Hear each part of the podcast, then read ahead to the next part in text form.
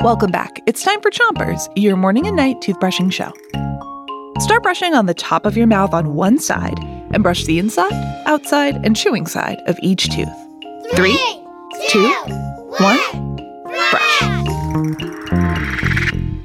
It's Jokes Week, and tonight's episode is gonna be Gouda because we have some cheesy snack jokes for you.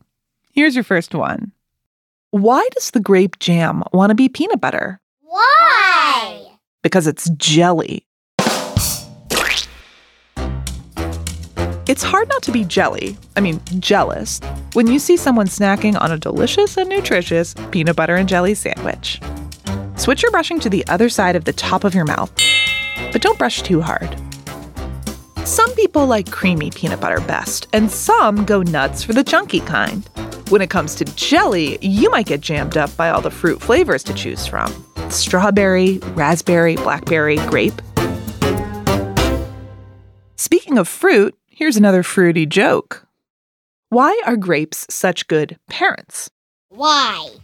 Because they're good at raising a bunch of baby grapes. Raisins are grapes that have been dried up in an oven or outside in the sun. They can be a sweet snack on their own, or you can add them to things like yogurt and trail mix.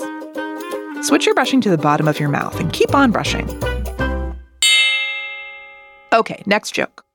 What did the cucumber say to the pickle? I don't know. You're a pretty big dill.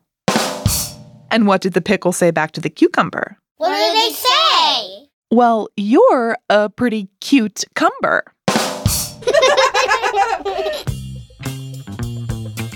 Here's the dill with pickles. Pickles are actually cucumbers that have been soaked in vinegar for a long time. And if you put the herb dill in the vinegar, you get dill pickles. Switch your brushing to the other side of the bottom of your mouth and brush in little circles around each tooth. Here's one last joke before you go. What kind of food beats all other foods in a race? What kind? Fast food.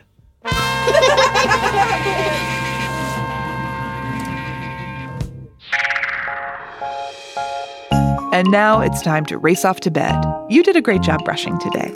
Come back tomorrow for more chompers. Now all you have to do is Three, two, one, spit! Chompers is a production of Gimlet Media.